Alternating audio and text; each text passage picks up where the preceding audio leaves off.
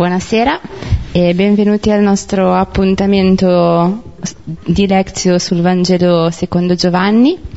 E questa sera inizieremo pregando insieme il Salmo 139 e 138.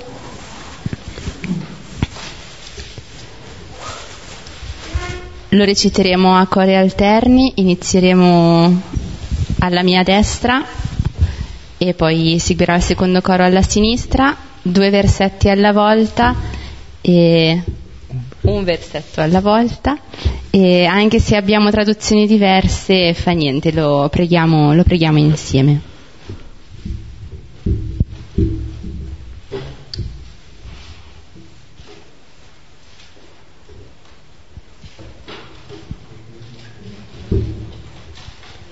Il Salmo 139-138.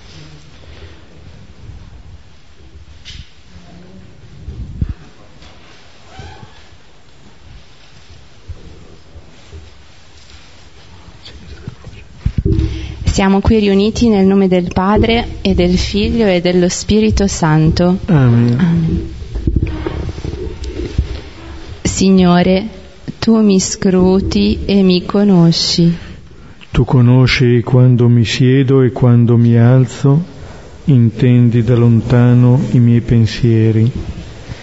Osservi il mio cammino e il mio riposo. Ti sono note tutte le mie vie. La mia parola non è ancora sulla lingua ed ecco, Signore, già la conosci tutta. Alle spalle e di fronte mi circondi e poni su di me la tua mano. Meravigliosa per me la tua conoscenza, troppo alta per me inaccessibile. Dove andare lontano dal tuo spirito? Dove fuggire dalla tua presenza? Se salgo in cielo, là tu sei, se scendo negli inferi, eccoti. Se prendo le ali dell'aurora per abitare all'estremità del mare, Anche là mi guida la tua mano e mi afferra la tua destra. se dico almeno le tenebre mi avvolgano e la luce intorno a me sia notte. Nemmeno le tenebre per te sono tenebre e la notte è luminosa come il giorno. Per te le tenebre sono come luce. Sei tu che hai formato i miei reni e mi hai tessuto nel grembo di mia madre. Io ti rendo grazie, hai fatto di me una meraviglia stupenda. Meravigliose sono le tue opere, le riconosce pienamente l'anima mia. Non ti erano nascoste le mie ossa quando venivo formato nel segreto, ricamato nelle profondità della terra. Ancora informe mi hanno visto i tuoi occhi. Erano tutti scritti nel tuo libro i giorni che furono fissati quando ancora non esisteva uno. Quanto profondi per me i tuoi pensieri, quanto grande è il loro numero, o Dio. Se volessi contarli sono più della sabbia, mi risveglio e sono ancora con te. Se tu, Dio, uccidessi i malvagi, allontanatevi da me, uomini sanguinari. Essi parlano contro di te con inganno, contro di te alzano il vano. Quanto odio, Signore, quelli che ti odiano, quanto detesto quelli che si oppongono a te. Li odio con odio implacabile, li considero miei nemici. Scrutami, o Dio, e conosci il mio cuore, provami e conosci i miei pensieri. Vedi se percorro una via di dolore e guidami per una via di eternità.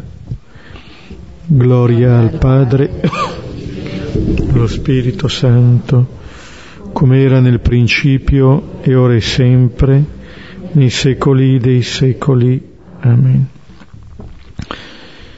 Ecco, questo salmo è un riconoscimento, un rendimento di grazie al Signore.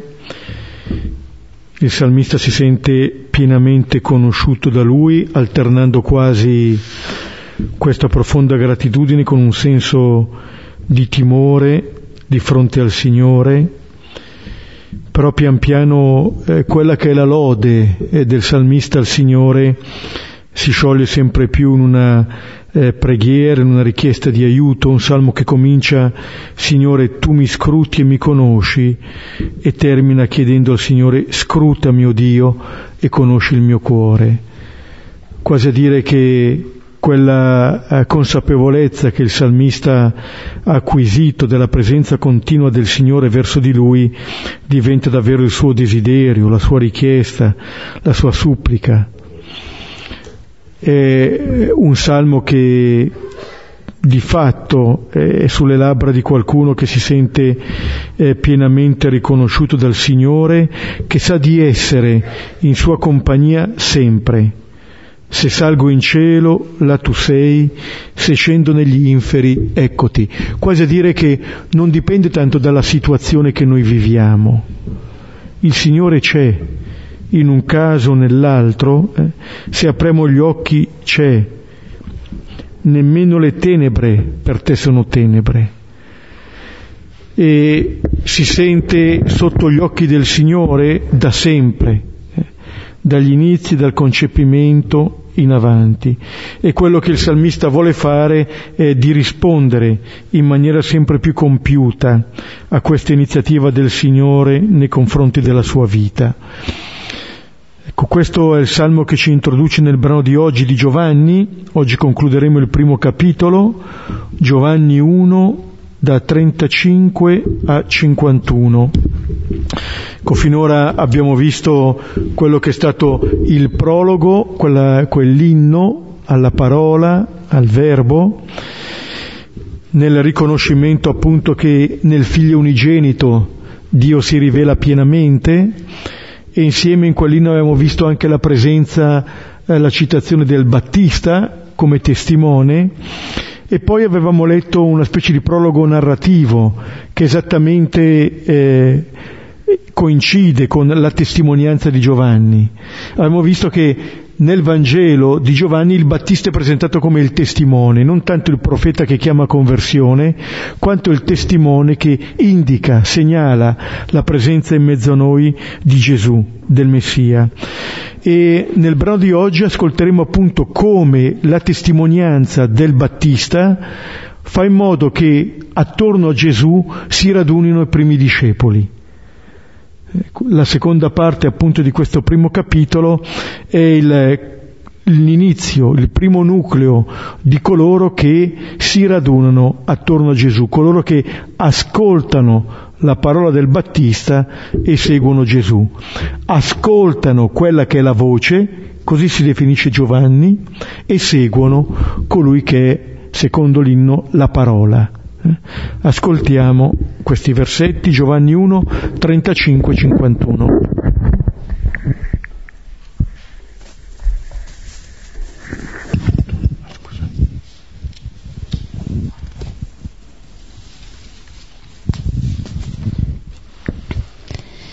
Il giorno dopo Giovanni stava ancora là con due dei suoi discepoli e fissando Gesù che camminava dice Ecco l'agnello di Dio. E lo udirono i due discepoli mentre parlava e seguirono Gesù. Ora voltatosi, Gesù, e visto che essi seguivano, dice loro, che cercate? Ora essi gli dissero, Rabbì, che tradotto significa maestro, dove dimori? Dice loro, venite e vedrete. Vennero dunque e videro dove dimora e presso di lui dimorarono quel giorno. Era circa l'ora decima. Era Andrea, fratello di Simon Pietro, uno dei due che avevano ascoltato Giovanni e lo aveva seguito. Egli incontra per primo il proprio fratello Simone e gli dice, abbiamo incontrato il Messia, che si traduce Cristo. Lo condusse da Gesù e fissatolo Gesù disse, Tu sei Simone, figlio di Giovanni, tu sarai chiamato Kefas, che si traduce pietra. Il giorno dopo decise di partire per la Galilea e incontra Filippo e gli dice Gesù, segui me. Ora Filippo era di Bezzaida, la città di Andrea e Pietro. Filippo incontra Natanaele e gli dice, trovammo colui di cui ha scritto Mosè nella legge, come pure i profeti, Gesù, figlio di Giuseppe da Nazareth. E gli dice Natanaele, da Nazareth ci può essere qualcosa di buono? Gli dice Filippo, vieni e vedi.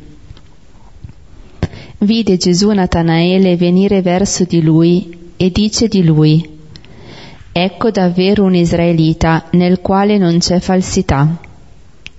Gli dice Natanaele, Da dove mi conosci? Gli rispose Gesù, Prima che Filippo ti chiamasse, ti ho visto mentre eri sotto il fico. Gli rispose Natanaele, tu sei il figlio di Dio, tu sei il re di Israele. Rispose Gesù e gli disse, perché ti dissi che ti ho visto sotto il fico, credi? Cose più grandi di queste vedrai. Egli dice, Amen, Amen vi dico, vedrete il cielo aperto e gli angeli di Dio salire e scendere sul figlio dell'uomo. Ecco un brano molto ricco, molto ricco di incontri, molto ricco anche di eh, titoli, in un certo senso di definizioni che vengono date a Gesù. Si comincia con l'agnello di Dio, si finisce con il figlio dell'uomo, sono eh, due scene, ognuna di due due momenti, eh, Giovanni che indica Gesù e Andrea l'altro discepolo che seguono, poi Andrea va da, da Pietro e poi eh, Gesù che chiama eh, Filippo e Filippo va da Natanaele. Questo è un modo anche molto originale in cui Giovanni comincia il suo Vangelo e comincia a narrare eh, dei discepoli. Nel Vangelo di Giovanni non c'è un elenco dei dodici, non compare. Compaiono i dodici, per esempio quando alla fine, eh, al, al, capitolo sesto, dopo il discorso sul pane di vita, tanti si tirano indietro, allora Gesù va dai dodici e chiede loro se vogliono anche loro andarsene. Mm? Ma eh, non c'è un elenco dei dodici. Sono questi i discepoli di cui si parla, poi compariranno Giuda Iscariota, l'altro Giuda, eh, Tommaso e i due figli di Zebedeo nell'ultimo capitolo. Però di fatto qui c'è tutto un intreccio di relazioni, di incontri, di annunci che fa vedere come sorge il primo nucleo attorno a Gesù.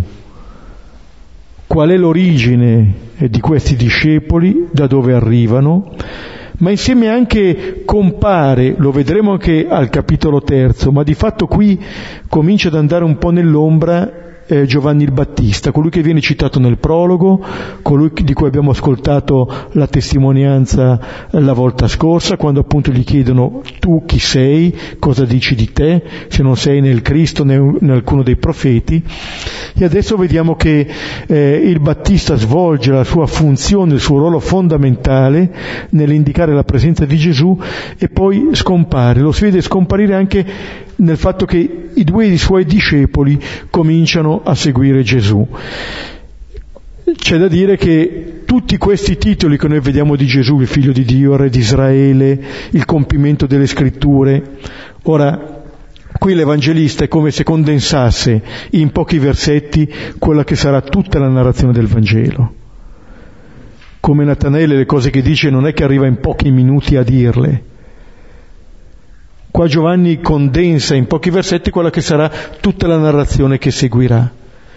Però in questo modo ci fa vedere in che cosa consiste l'essere discepoli di Gesù. In questo incontro appunto tra noi e la parola. Ma nell'incontro di queste persone col Battista e poi con Gesù si vede anche qual è il percorso che ogni lettore è chiamato a fare. E noi tra questi. Possiamo leggere allora i versetti. Versetti 35 da 35 a 37. Il giorno dopo Giovanni stava ancora là con due dei suoi discepoli e fissando Gesù che camminava dice, Ecco l'agnello di Dio. E lo udirono i due discepoli mentre parlava e seguirono Gesù. Ecco, questo è l'inizio di questo nuovo racconto che comincia con un'indicazione temporale, il giorno dopo. Già al versetto 29 si era detto il giorno dopo, vedendo Gesù venire verso di lui, disse, ecco l'agnello di Dio che toglie il peccato del mondo. E qui ancora, il giorno dopo si dice Giovanni stava ancora là, è là in piedi, da un lato questo dice la perseveranza, il rimanere in una situazione. E eh, di nuovo anche c'è questo incontro. Ritroveremo questo verbo fino ai piedi della croce, stavano presso la croce di Gesù e poi la Maddalena stava presso il sepolcro. Stare lì, stare dentro la situazione, il giorno, il giorno dopo, è un'indicazione anche attraverso la quale noi ci accorgiamo che alcune cose non è che eh, le eh, possiamo sperimentare così, in un niente. Facciamo un'esperienza e poi rimane lì. No, c'è bisogno di fare e di ripetere anche la stessa esperienza, dicendo anche le stesse parole, ecco l'agnello di Dio, ecco l'agnello di Dio un giorno, il giorno dopo, è fermo lì, tra l'altro in una posizione che è diversa da quella di Gesù. Il Battista viene identificato in questo suo stare, Gesù nel suo camminare. E non è solamente un passare davanti lì. Eh, Gesù inizia così il suo cammino, che sapremo dove finirà. A Gerusalemme sulla croce, questo è il cammino di Gesù. Questo è il camminare di Gesù.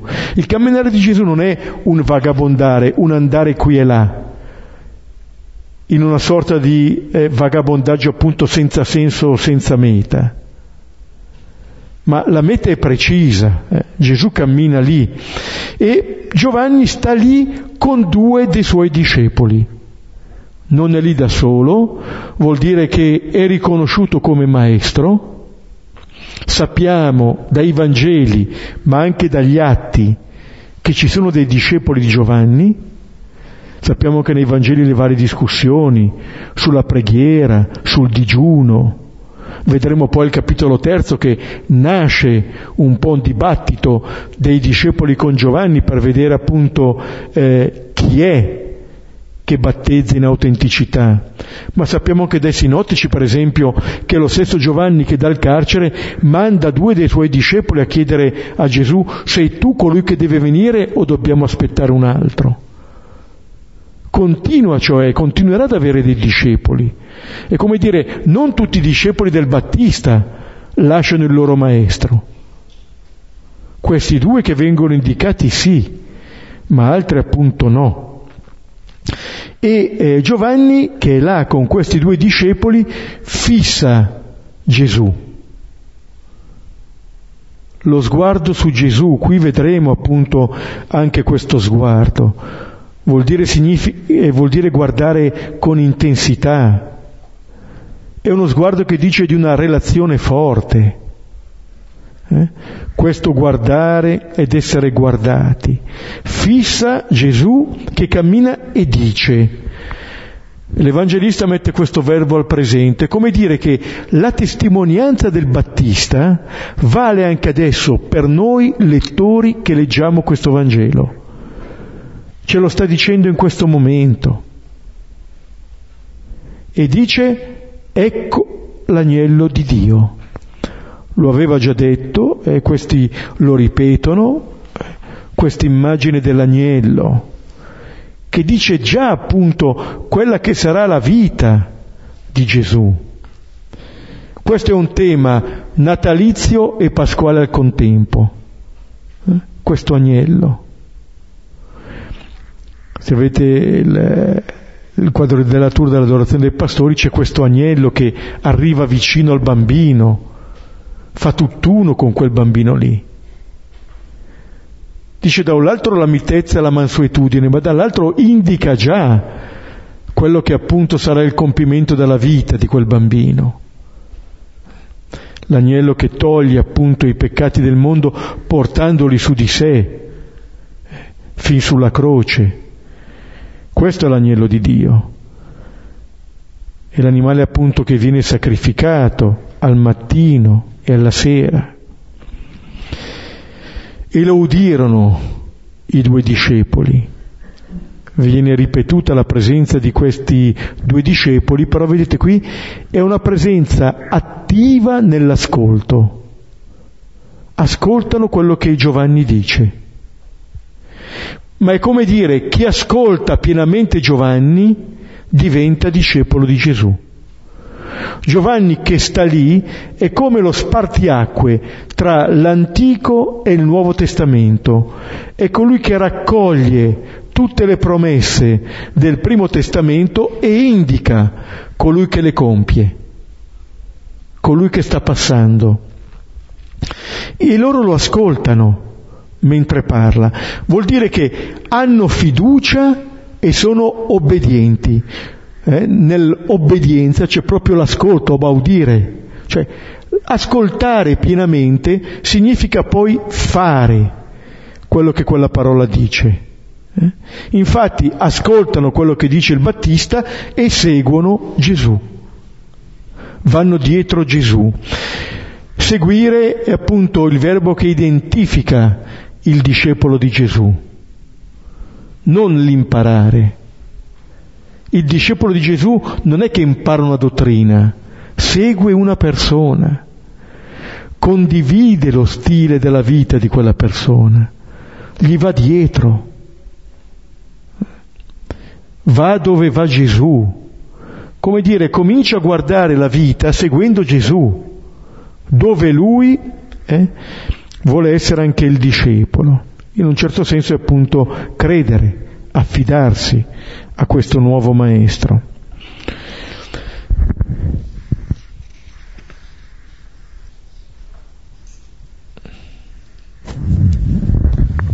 Versetti 38 e 39.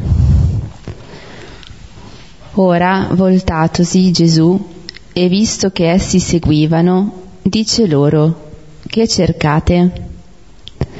Ora essi gli dissero, Rabbi, che tradotto significa maestro, dove dimori? Dice loro, venite e vedrete. Vennero dunque e videro dove dimora, e presso di lui dimorarono quel giorno. Era circa l'ora decima. Giovanni, con poche parole e eh, molto semplici se vogliamo, indica eh, quello che è il segreto della vita, ci rivela in profondità degli aspetti di Gesù molto profondi e condensa qui quelle che sono appunto esperienze che cambiano una vita. Allora c'è Giovanni che indica la presenza di Gesù. Sappiamo che in genere a Gesù arriviamo attraverso tante mediazioni, tanti mediatori, eh, persone che ci conducono a Lui in tanti modi, che ci parlano di Lui, con la parola e con la vita, così come farà il Battista. Battista non solamente con la parola, ma anche appunto con la sua, con la sua vita e con la sua morte ci parla di Gesù. possono essere appunto persone, situazioni, la stessa parola che noi leggiamo. In tanti modi il Signore eh, lo raggiungiamo. Per questi due discepoli è, è Giovanni il Battista, però ogni mediazione arriva fino a un certo punto. Poi c'è l'incontro, l'incontro personale, diretto, immediato. Sant'Ignazio lo descrive nella notazione quindicesima degli esercizi, quando parlando del ruolo di chi dà gli esercizi dice che appunto deve fare in modo di portare la creatura a contatto col creatore perché il creatore si comunichi immediatamente alla creatura. Questo dice eh, di una grande e duplice fiducia, una in un Signore che parla, che si comunica, che ha da dire, che ci dice qualcosa, l'altra in noi che possiamo ascoltare, comprendere quello che il Signore ci dice. Allora questa mediazione eh, se è vera, appunto ci conduce da Gesù e fa in modo che si avveri l'incontro personale con Lui.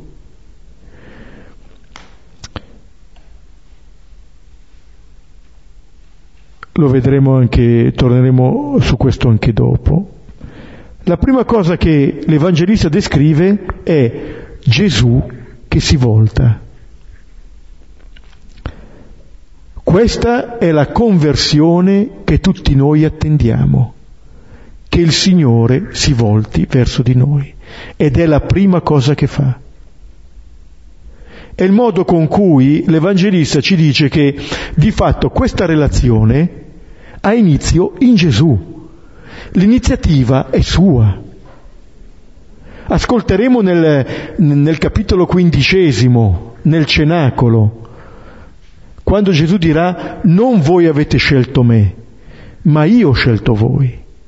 Questo voltarsi di Gesù ci dice questo, che è vero che loro cominciano a seguirlo, ma è Gesù che comincia la relazione con loro, che si volta verso di loro e le parole che dirà le dirà all'interno di questa relazione che lui ha stabilito. Lo sguardo dice questo. Allora è lui che stabilisce questa relazione, non noi. Voltatosi Gesù. E le parole che dirà appunto noi le accogliamo all'interno di questa relazione e di, visto che essi seguivano dice loro. È lui che ha assunto l'iniziativa del voltarsi, è lui che assume l'iniziativa del parlare e nel dialogo assumere l'iniziativa della parola eh, vuol dire assumere dei rischi, esporsi. Non sappiamo se seguirà una risposta. Potrà essere rifiutata la risposta. E questo tante volte è l'iniziativa non solo del dialogo, ma anche nelle relazioni fare il primo passo non è che venga sempre in automatico. Gesù si espone e si espone con una domanda. Anche qui è un modo appunto di cominciare un dialogo. Chi fa una domanda attende una risposta. È un invito ad entrare in dialogo. E la domanda che eh, Gesù fa non è banalmente ditemi il motivo per cui mi venite dietro, perché mi state seguendo, come uno che sta andando per strada sente che è seguito e dice ma cosa vuoi? No. Queste parole che Gesù pronuncia sono le prime parole che Gesù pronuncia nel Vangelo di Giovanni. E in genere le prime parole nei Vangeli sono parole programmatiche che danno un po' il senso eh, di quello che seguirà. E guardate que- che parole sono, che cercate, che cercate. Sono parole che hanno di mira la ricerca di queste due persone. Le prime parole che Gesù pronuncia nel Vangelo di Giovanni sono parole che riguardano la vita di quelle persone lì, non riguardano Gesù. O meglio, ci dicono che Gesù è una persona interessata al desiderio di queste persone. La prima cosa che questi due scoprono di Gesù è che Gesù ha a cuore il desiderio di queste persone. Di lui sanno solamente quello che il Battista ha detto, ma da lui scoprono che è interessato al loro desiderio. Che cosa cercate? E guardate che questa sarà eh, una domanda che percorrerà tutto il Vangelo di Giovanni. Sarà al capitolo diciottesimo, quando vanno per arrestare Gesù, e Gesù dice chi cercate? Eh, Gesù Nazareno, se cercate me, lasciate che questi se ne vadano. E al capitolo ventesimo, con la Maddalena al sepolcro, donna, perché piangi? Chi cerchi? Allora si sarà modificato l'oggetto della ricerca da un che cosa a un chi. Ci si accorge poi che è sempre qualcuno che noi cerchiamo, non qualcosa come dire che il compimento, la risposta alla nostra domanda non ci verrà da qualcosa, ci verrà da qualcuno. Ma il tema sarà comune, quello della ricerca. Che cosa cercate? Che cosa desideri? Mm? Allora questo fa leva un po' su, mm, eh, eh, su quelli che sono i nostri desideri, le nostre ricerche di fondo. È interessante che Gesù chieda questo. Gesù non si rivolge a noi con dei comandi, con delle affermazioni, con delle rivelazioni di chissà che cosa. Che cosa cercate? È un modo con cui l'Evangelista ci dice che per entrare bene in questo Vangelo siamo chiamati a rispondere a questa domanda. Che cosa cerco? Che cosa cerco? Che cosa cerco con la mia vita, con le cose che faccio, con le cose che metto in atto? Che cosa sto cercando? Nel libro della Genesi c'è Giacobbe eh, che manda Giuseppe, capitolo 37, dai, dai, suoi fratelli, raggiungi i tuoi fratelli che sono a pascolare il gregge a Sichem. Sappiamo che già la storia pregressa lascia un po' di timore. Ma a un certo punto, mentre Giuseppe sta andando, si smarrisce nei campi, quando è a Sichem, un uomo lo trova e gli chiede cosa cerchi? Cosa cerchi? E Giuseppe risponde, i miei fratelli io cerco. Giuseppe dà una risposta a quella domanda. Sta cercando i suoi fratelli. È una risposta che andrebbe bene anche per Gesù, che rivela la sua missione. I suoi fratelli sta cercando, ma adesso è lui che pone questa domanda a noi. Noi che cosa cerchiamo?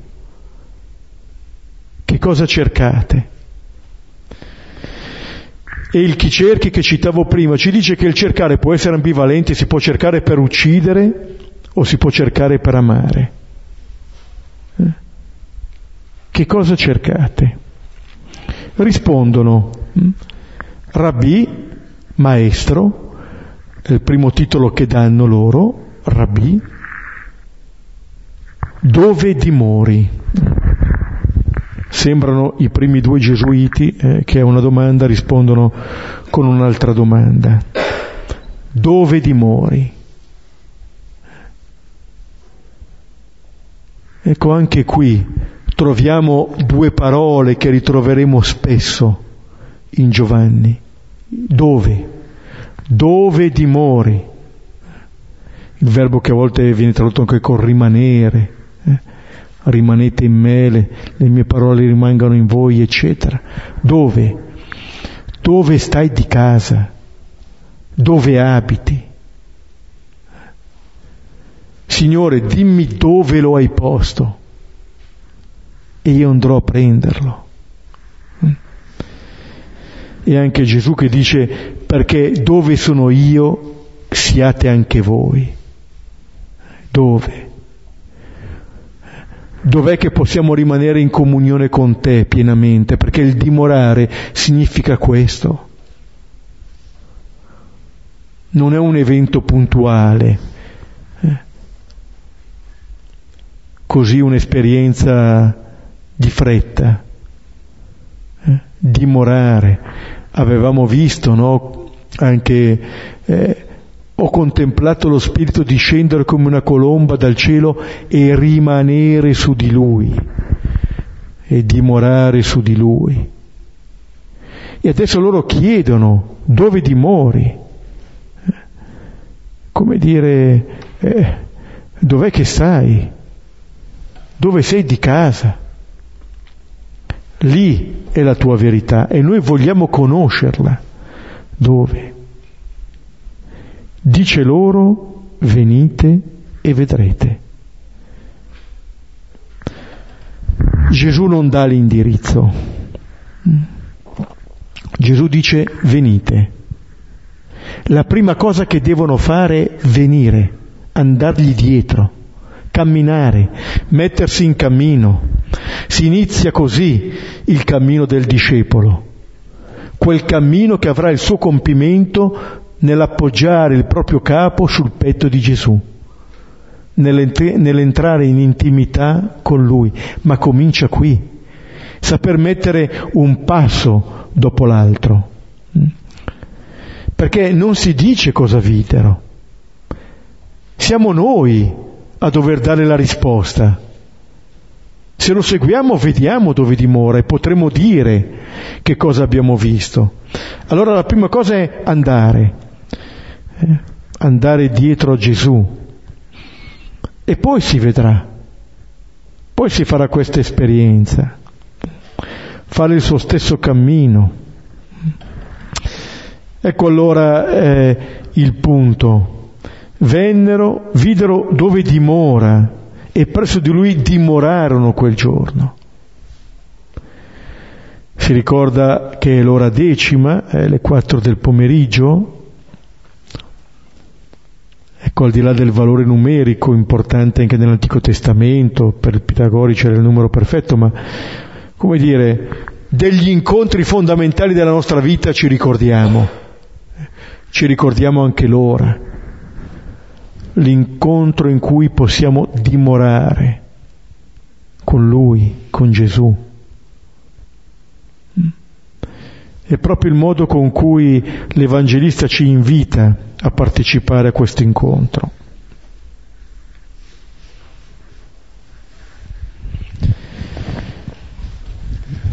Versetti da 40 a 42.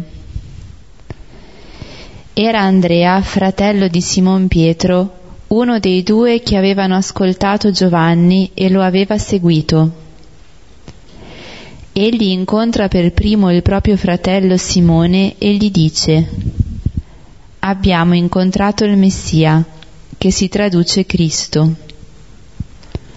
Lo condusse da Gesù e fissatolo Gesù disse, Tu sei Simone, figlio di Giovanni, tu sarai chiamato Chefas, che si traduce pietra. Ecco, da quello che Andrea fa, noi in un certo senso deduciamo quello che lui ha visto. Non lo viene raccontato direttamente, però attraverso questa testimonianza riusciamo a intuire perlomeno qualcosa. E qui c'è un inizio di reazione a catena. Andrea che incontra Gesù e quindi va a incontrare Pietro che incontrerà Gesù. Gesù che chiama Filippo, Filippo incontrerà Natanaele, Natanaele andrà da Gesù. Così avviene. Il Vangelo così si diffonde, in questa relazione da persona a persona. Una nostra congregazione generale, la 35esima del 2008, eh, prendendo una, un'affermazione che era cara um, riferita a Sant'Alberto Hurtado, diceva un fuoco che accende altri fuochi. Eh?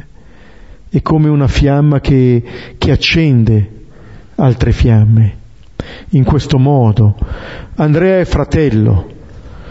Ricordavo prima appunto l'episodio di Giuseppe e dei suoi fratelli. Per la Bibbia parlare di fratelli non significa eh, andare in genere su terreni facili, da Caino a Abele in poi. Qui è come dire una prospettiva nuova, la possibilità dietro Gesù di vivere pienamente anche la fraternità.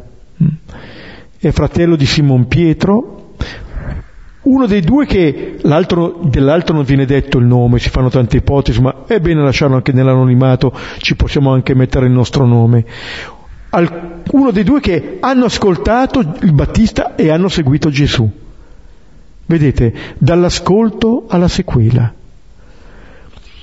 E lui incontra Simon Pietro e dice trovammo il Messia, abbiamo incontrato il Messia, incontra, trova chi è in ricerca.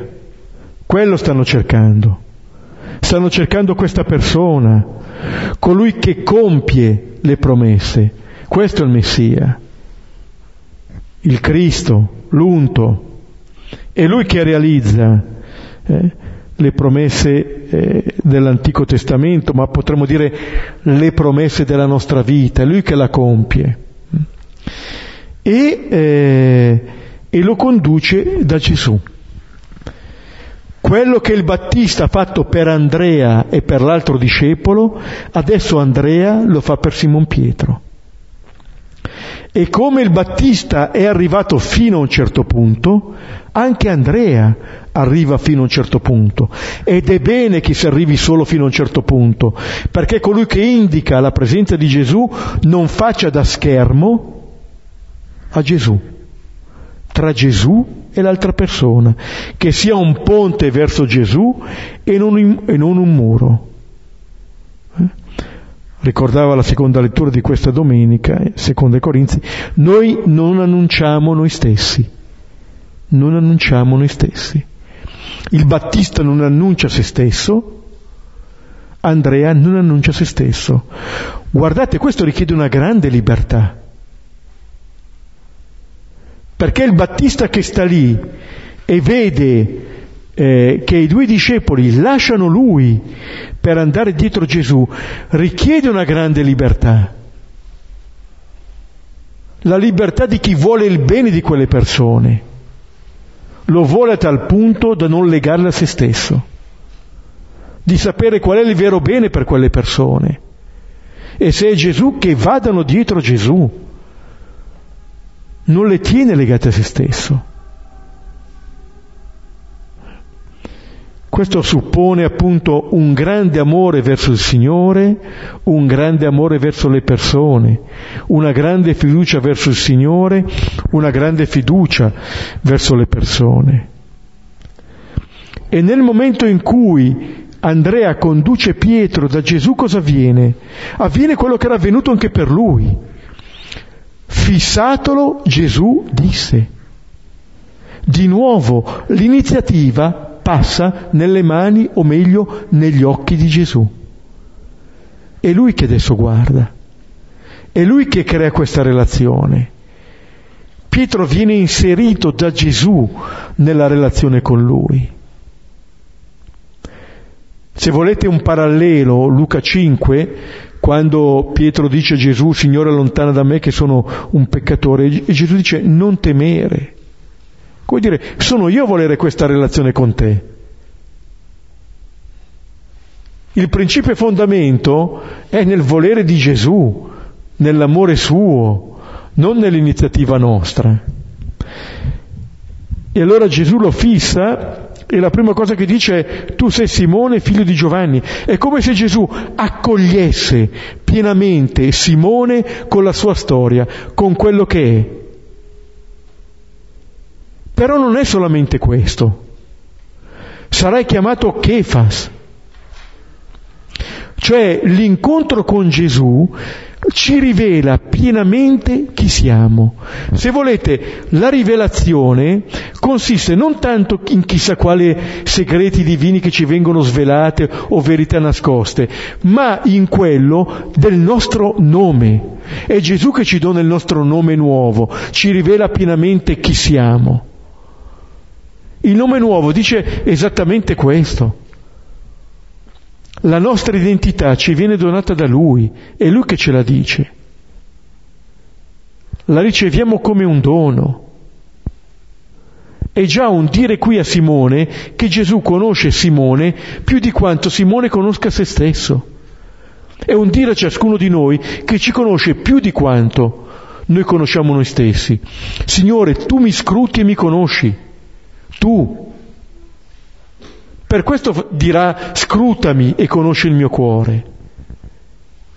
Perché la nostra esperienza è davvero questa, che, che non ci conosciamo mai abbastanza e desideriamo stare con chi ci conosce, con chi pian piano ci rivela a noi stessi. Se volete Apocalisse 2,17, Isaia 62,2,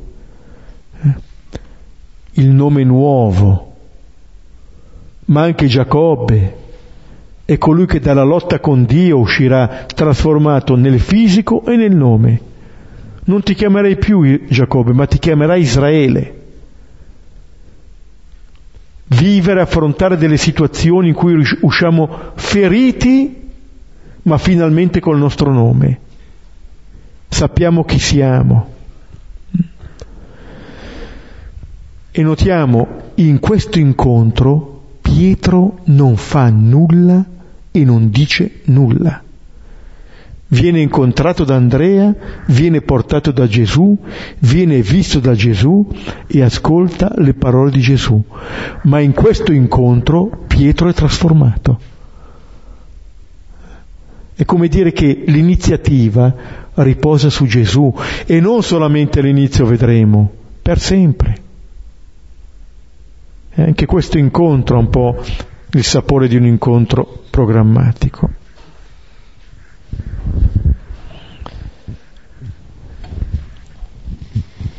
Versetti da 43 a 46. Il giorno dopo decise di partire per la Galilea e incontra Filippo e gli dice Gesù, segui me. Ora Filippo era di Bezzaida, la città di Andrea e Pietro. Filippo incontra Natanaele e gli dice, Trovammo colui di cui ha scritto Mosè nella legge, come pure i profeti, Gesù, figlio di Giuseppe da Nazareth. E gli dice Natanaele, da Nazareth ci può essere qualcosa di buono? gli dice Filippo, vieni e vedi. Ecco qui c'è questa eh, indicazione temporale il giorno dopo. Eh. L'Evangelista sta scandendo i tempi, ma anche un modo in cui ci viene detto che la conoscenza che abbiamo del Signore è una conoscenza progressiva, graduale ma anche un invito a rinnovare giorno dopo giorno questa conoscenza, questo cammino, a non accontentarci mai. Ecco, mi viene in mente una cosa che il Cardinale Martini diceva eh, una sera alle persone che cominciavano i loro esercizi spirituali a Selva, diceva che quello che il Signore ti dice oggi non è quello che ti ha detto l'anno scorso, non è quello che ti ha detto il mese scorso, non è quello che ti ha detto ieri. Eh? Non perché chissà debba rivelarti ogni volta qualcosa di nuovo, di diverso, ma perché c'è un andare in profondità in questo suo rivelarsi. Ci vuole tempo. È come un invito davvero anche alla preghiera, a dar fiducia alla preghiera, a immergersi nella preghiera con calma, senza fretta, ogni giorno. Incontra Filippo, probabilmente Gesù che lo incontra, potrebbe essere anche Andrea, però poi è Gesù che si rivolge a Filippo e dice segui me. Qui eh, c'è questa eh, chiamata senza mediazione, nel primo caso c'erano il Battista e Andrea che facevano da mediatori, qui è Gesù che chiama direttamente. La diversità anche dei modi. Se non c'è prima, però la mediazione ci sarà dopo, perché diciamo, se uno arriva e dice il Signore mi ha detto questo, buon per lui, tengo un po' di, di beneficio di inventario e vedremo dai frutti eh, se, se è davvero questo. Però indicandoci questo, da un lato ci viene detto che in tanti modi il Signore ci chiama, però ci dice la stessa cosa, segui me. La stessa cosa che appunto era stata per i primi due discepoli che lo seguivano. Segui me. Poi ci viene detto che Filippo era di Bezzaida, la città di Andrea e Pietro, di fatto Filippo poi lo troveremo sempre un po' con Andrea al capitolo sesto, nel, nell'episodio dei Pagni, al capitolo dodicesimo, quando i greci chiedono, vogliono vedere Gesù, e vedete anche qui un fuoco che accende altri fuochi. Filippo che incontra Natanaele. Non è possibile tenere per sé eh, questa scoperta. Le cose belle desideriamo condividerle. Non sono dei privilegi, sono dei doni ricevuti e condivisi e va da Natanaele a dire anche qui, abbiamo trovato persone in ricerca, persone piene di desideri. Chi è quello che hanno trovato? Il compimento delle scritture. Colui di cui ha scritto Mosè nella legge, come pure i profeti. E poi c'è eh, questa tensione mh, hm, tra quello che si dice qui, no? il compimento delle scritture, e poi Gesù, figlio di Giuseppe, da Nazareth. E allora ecco l'obiezione di Natanaele, eh? Natanaele che ci dirà l'ultimo capitolo di Giovanni essere di Cana di Galilea, o non sappiamo se le cose che qui dice era già di un proverbio che si diceva a Cana, oppure il fatto che Nazareth è una città, è un paese sconosciuto nell'Antico Testamento. Da Nazareth ci può essere qualcosa di buono? come dire, l'obiezione di Natanaele. Cioè, è mai possibile che il compimento di tutte le promesse sia in questo figlio di Giuseppe da Nazareth? Questo emerito sconosciuto? Al capitolo settimo, quando eh, Nicodemo dirà, ma la nostra legge giudica un uomo prima di ascoltarlo? Gli diranno gli altri del Sinedro, studia e vedrai che non sorge profeta dalla Galilea. E qui gli viene detto che il Messia viene da Nazareth. L'obiezione di Natanaele è forte, è di uno che ha dimestichezza con la scrittura. E Filippo cosa può dire? Vieni e vedi. Le stesse parole che Gesù aveva detto, dove dimori, venite e vedrete. E se vogliamo, la grandezza di Natanaele è dire ho proposto la mia obiezione, ma non sono schiavo delle mie obiezioni. Andrà. Dà fiducia a Filippo. Eh? E andrà da Gesù. Vedete anche qui questo modo di procedere dall'uno all'altro per giungere poi da Gesù. Leggiamo gli ultimi versetti. Versetti da 47 a 51.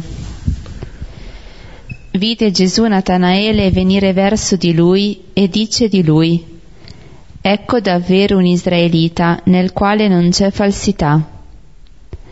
Gli dice Natanaele, Da dove mi conosci? Gli rispose Gesù, Prima che Filippo ti chiamasse, ti ho visto mentre eri sotto il fico. Gli rispose Natanaele, Tu sei il figlio di Dio, tu sei il re di Israele. Rispose Gesù e gli disse, Perché ti dissi che ti ho visto sotto il fico, credi? Cose più grandi di queste vedrai. Egli dice, Amen, amen vi dico, vedrete il cielo aperto e gli angeli di Dio salire e scendere sul figlio dell'uomo. Vedete anche qui lo schema che si ripete. Filippo dice vieni e vedi. Notate anche Filippo cosa aveva detto? Abbiamo trovato. In realtà è Gesù che ha trovato Filippo. È lui che l'ha incontrato. La nostra ricerca è infine trovare chi ci ha trovato, lasciarci trovare. Anche qui, vieni e vedi, e poi chi è che vede? Gesù.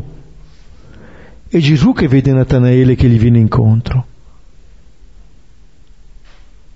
La nostra potrà essere sempre una risposta, anche la nostra ricerca è una risposta a chi ci ha già trovato. E addirittura precede, ecco davvero un israelita in cui non c'è falsità. Eh? Natanaele ha appena espresso un'obiezione contro Gesù e la prima cosa che dice Gesù di Natanaele è un complimento.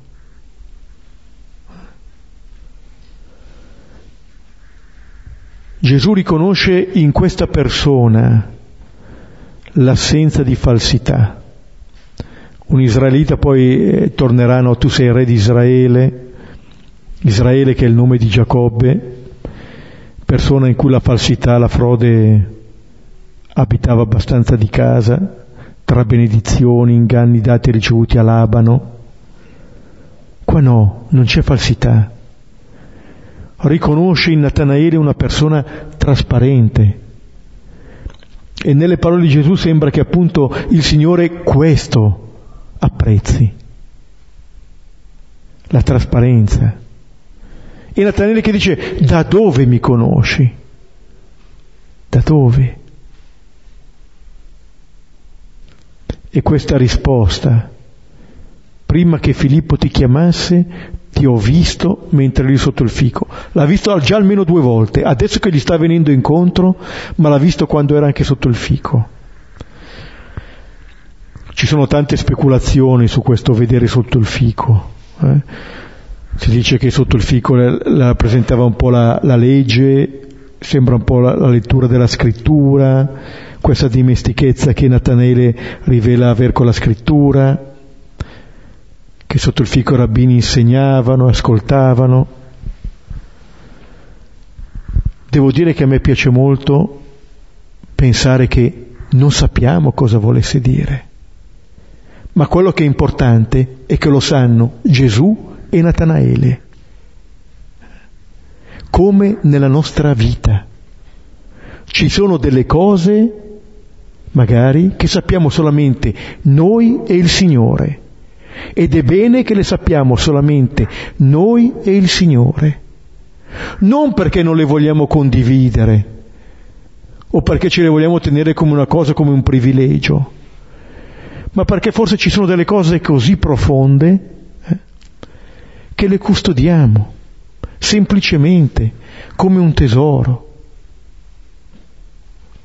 Natanaele questo sa. E vedete, uno che dice prima, ma cosa può venire da Nazareth, dal figlio di Giuseppe? Adesso dice, tu sei il figlio di Dio, tu sei il re di Israele. Qui siamo dentro un po' tutti, eh, andiamo un po' sull'altalena. Eh? Gesù non è nessuno e poi invece è tutto. È vero che qui Giovanni sta condensando un po', però fa specie. Ma la cosa che Natanele ha ascoltato deve essere così profonda che gli fa fare questa confessione. E se Natanaele è un israelita in cui non c'è falsità, come suona questo tu sei il re di Israele? Tu sei il re di quelli come me che credono. Questo è il riconoscimento. Tu sei il figlio di Dio. E Gesù che gli dice, ma perché ti ho detto questo, credi? Non nega quello che ha detto, ma dice che è ancora poco. Cose più grandi di queste vedrai. Non si tratterà di miracoli. Quello che Natanaele è chiamato a vedere noi con lui è la rivelazione di Gesù, lo vedremo già al brano seguente. E poi eh, questa formula di rivelazione, amen, amen, vi dico in verità, in verità vi dico, vedrete, adesso non si rivolge più solamente a Natanaele, a quelli che sono lì con Natanaele e a noi, che con Natanaele ascoltiamo questa parola. Vedrete il cielo aperto. Vedere il cielo aperto significa vedere la piena comunicazione fra cielo e terra. Non c'è più nessun segreto, la piena trasparenza non è solamente tra Natanaele e Gesù, ma è tra Dio e l'uomo. Quello che negli altri brani sinottici eh, veniva descritto esplicitamente, il cielo che si apre, la colomba che scende, qui viene detto in questo termine, in questi termini, il cielo che si apre e gli angeli di Dio salire e scendere sul figlio dell'uomo. Qui ritorna un po' la scala di Giacobbe a Betel, in Genesi 28, anche lì questa scala che tocca sulla terra ma arriva fino in cielo. Questa scala cosa diventa? Gesù. È in Gesù, non c'è ne, nessun luogo in cui c'è Dio se non nella persona di Gesù, è Lui il luogo. Per questo è importante sapere dove dimora, perché dove è Gesù, lì c'è la piena rivelazione della gloria di Dio, lì conosciamo chi è Dio, lì davvero il cielo è aperto. E Gesù attribuisce a sé questo titolo, vedrete scendere, gli angeli di Dio salire e scendere sul figlio dell'uomo. Quando Gesù parla di sé, parla del figlio dell'uomo. Vedrete, vedete, finora tutti i titoli che sono stati dati a Gesù sono stati dati da altri. Il titolo che Gesù attribuisce a se stesso è il figlio dell'uomo. Eh? E torneremo anche su questo. Qualcosa che ci accomuna tutti, ma è appunto attraverso questo titolo che noi entriamo anche noi a essere figli nel figlio dimorando pienamente nel Padre. Ecco queste, eh, questi incontri a catena eh, che partono da Giovanni il Battista, da colui che riconosce e di fatto invita a seguire. E questo è il movimento che si mette in atto. Ma allora ogni mediazione vediamo che termina poi quando? Quando c'è l'incontro pieno, definitivo tra Gesù ed ogni persona. Sembra indicarci l'Evangelista con questo che il servizio più grande che possiamo fare a qualcuno è di favorire l'incontro di Gesù con lui, con lei. Ci fermiamo qualche momento e poi possiamo condividere.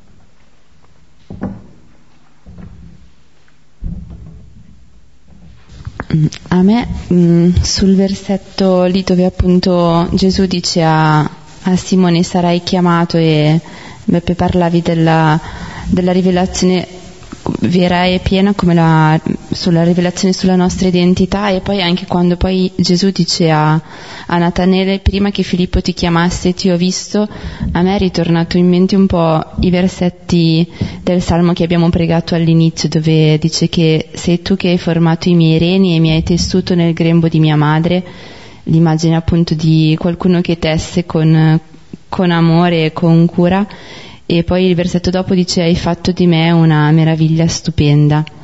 E ci ha fatto come delle, delle, cose belle. E questo mi ha richiamato un po' anche qual è appunto questo sguardo che, che il Signore ha su ognuno di noi e sul nostro desiderio. E mi è venuto in mente una beatitudine nel Vangelo di Matteo dove dice beati i puri di cuore perché vedranno Dio. E boh, a me piace pensare questa beatitudine perché vedranno come Dio capace di, di guardare l'altro come, così come lo guarda Dio, come una, una meraviglia stupenda.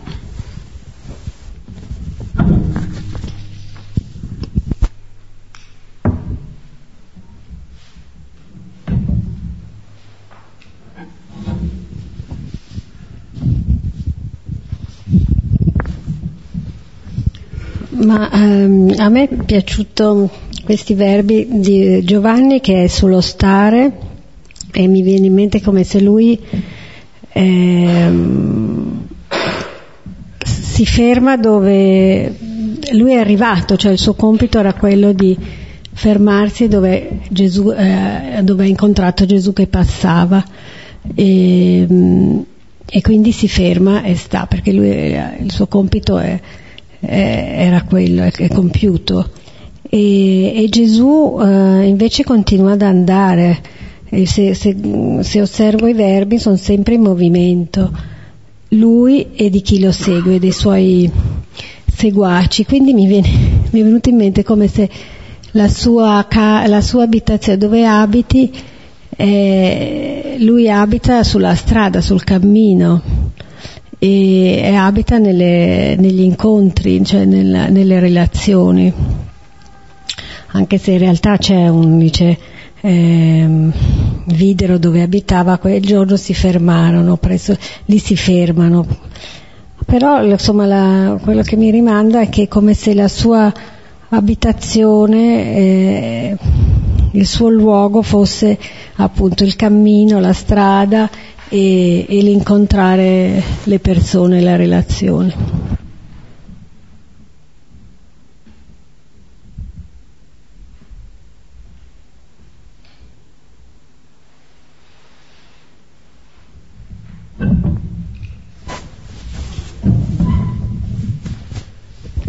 io mi porto solo una riflessione che mm, è sempre con me, no? Perché così è difficile farsi trovare se poi è poi il nostro reale desiderio?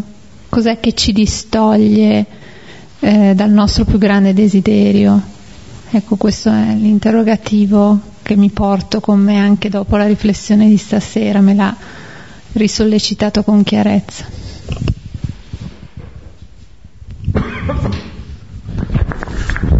Sì, questo è, è, il tema del Vangelo di Giovanni, eh? come mai la parola non eh, fa fatica. Eh? Questo è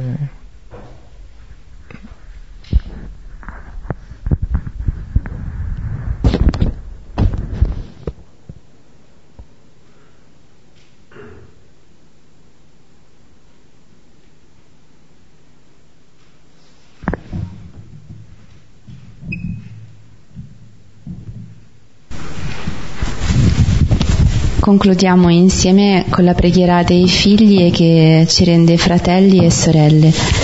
Padre nostro, che sei cieli, sia santificato il tuo nome, venga il tuo regno, sia fatta la tua volontà, come in cielo, così in terra. Dacci oggi il nostro pane quotidiano e rimetti a noi i nostri debiti, come anche noi rimettiamo ai nostri debitori. E